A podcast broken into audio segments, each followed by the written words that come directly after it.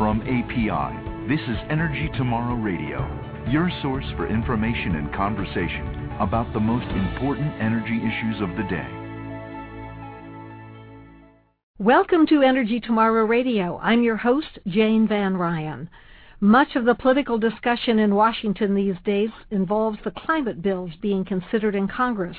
Multiple studies suggest that the cost of these bills could be enormous, especially for the refining industry. Alan Gelder of Wood Mackenzie, a research and consulting firm, recently conducted a study on the potential impact of climate legislation on refiners, and he's on the telephone with us today. Welcome, Alan. Thank you. Before we discuss your findings, let's explain to our listeners that this is an independent study. Uh, to my knowledge, it wasn't commissioned by any company, including any refiners. Is that correct? Yeah, that's correct. It's part of our ongoing research analysis of the energy sector. Um, and it's something that we cover for our clients, which includes oil companies, financials, and people in, interested in the energy sector. Well, let's talk directly about your study now. It indicates that U.S. refiners could face huge costs under the climate legislation that has been proposed. Can you summarize your findings, please? Yes, certainly. Um, the costs that the refiners face could be enormous and that's driven by two aspects of the of sort of the proposed legislation. The first one is the requirement for refiners to pay for their stationary emissions, i.e., the carbon dioxide that they emit as a result of processing the crude. That forms one element. The second one, and the much more significant one, is that the refiners will need to pay for the carbon emissions associated with the fuels that they produce which means they could be looking at a potential bill of the order of 100 billion US dollars per year. That's based on uh, an assessment, our assessment of numbers developed by EIA and EPA, in which we assess that the refining industry could need to purchase 2,000 million credits, and we have an expectation that in the medium term, the cost of a credit could be of the order of $50 a ton. And so 100 billion is simply the multi- multiplication of those two figures. So 2,000 million and $50 a ton comes up with 100 billion US dollars. That's billion with a B. Yes. Is that even conceivable? Based on what you know about U.S. refiners. It certainly go, goes beyond their ability to pay. How would those costs compare to the impact of similar legislation on overseas refiners in the European Union, for example? If we think about overseas refiners, the European Union is currently the only region in which refiners will bear similar costs. So when we're looking at overseas refiners, we have to be conscious that there's only a limited part of the international refining landscape is uh, exposed to similar to similar costs. Now, for the European Union, again, there is a process of legislation that is ongoing and that is evolving.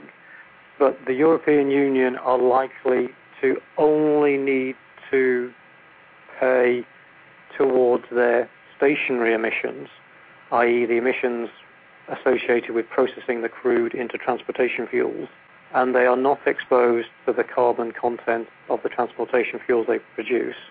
Furthermore, we expect that they will receive a significant portion of their credit requirements as part of the free allocation. So they will have, relative to the US, they will have limited exposure to effectively carbon legislation. And so if we look at the US refiners and their competitive landscape, which is comprised of Europe and other, overseas refiners, for the Europeans, they will have some exposure to carbon legislation. For refiners elsewhere, be that in Latin America or the Middle East, they will have no such exposure. So as a result, they would have a competitive advantage? Correct. Yes. Okay.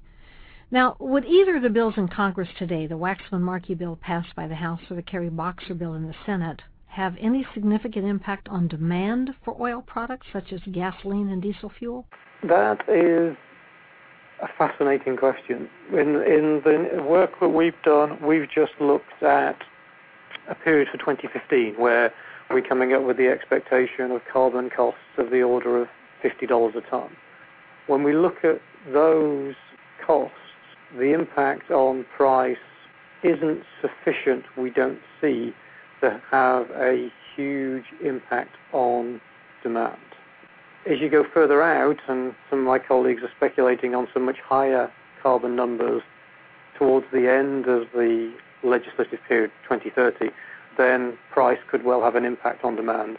But for the 2015 period, which was the, the analysis covered in sort of the study that we did, we expect other legislation to have a greater impact on demand, notably sort of the vehicle, the requirement on improving vehicle efficiency. Well, what about supplies? How would you describe the impact on fuel supplies? That could be more disruptive, and that's primarily because the refining landscape is a global competitive environment. And so there are two issues with current bills as they go through. The first one is the provisions only cover interstate trade. So it is not clear to us that the intrastate provision has been has been eradicated. And what we mean by this is, from our re- from our reading of the legislation, it could be possible that a some a, an ent- legal entity could import say products into a state and then if they sell all those products within that state, they could be exempt. Should that be the case, that would be hugely disruptive for the U.S. refining industry. Yeah? If that provision is closed, and so all imports into the U.S.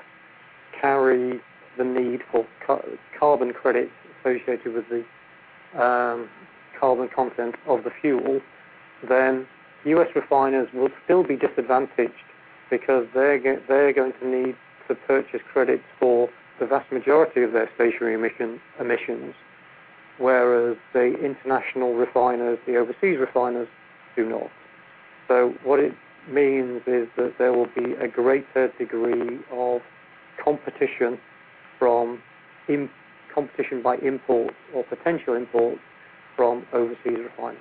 Now, Alan, you've looked at both bills, the Waxman-Markey bill and the Kerry-Boxer bill. How do they actually compare with one another? To the level of analysis that we've done, they're broadly similar yeah, in terms of the credits that they're allocating to the industry and the overall reductions they're targeting. So for the outlook for 2015 that, that we provided, there is very little difference. But these bills aren't the only threats to the U.S. refining industry, of course. The U.S. Environmental Protection Agency is considering its own carbon emission regulatory actions. What do you see the threat there? Uh, what, what do you think could happen there? The threat for the EPA involvement would be more around managing or constraining demand because they're likely to move and require things like best available technology to be deployed, which would promote the efficiency of various uh, equipment or vehicles, which would put downward pressure on demand. That hence then has an implication on the refining industry as it reduces the amount that they need to supply. Sounds like a double whammy is perhaps lining up here. Would you agree?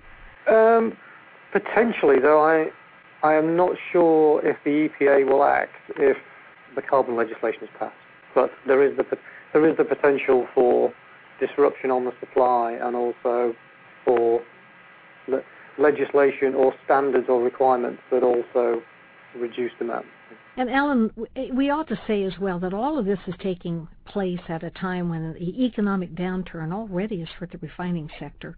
Demand for fuels is down now. Third quarter earnings indicate that refiners are hurting. So, what do you think of the timing of these proposed government actions? Uh, for the industry, these actions couldn't have come out of worse because their ability to finance, you know, finance these additional costs, or perhaps invest to mitigate some of those costs, is very challenging under the current environment. All right. Well, that'll have to be the last word. Alan Gelder, thank you so much. I wish we had better news for refiners today, unfortunately, but obviously we don't. Uh, but thank you for joining us on Energy Tomorrow Radio. My pleasure. Thank you very much for giving me the providing me the opportunity to talk to you. Thank you for joining us on Energy Tomorrow Radio, brought to you by the people of America's oil and natural gas industry. For more information about this podcast or to submit questions for future shows, visit energytomorrow.org. That's energytomorrow.org.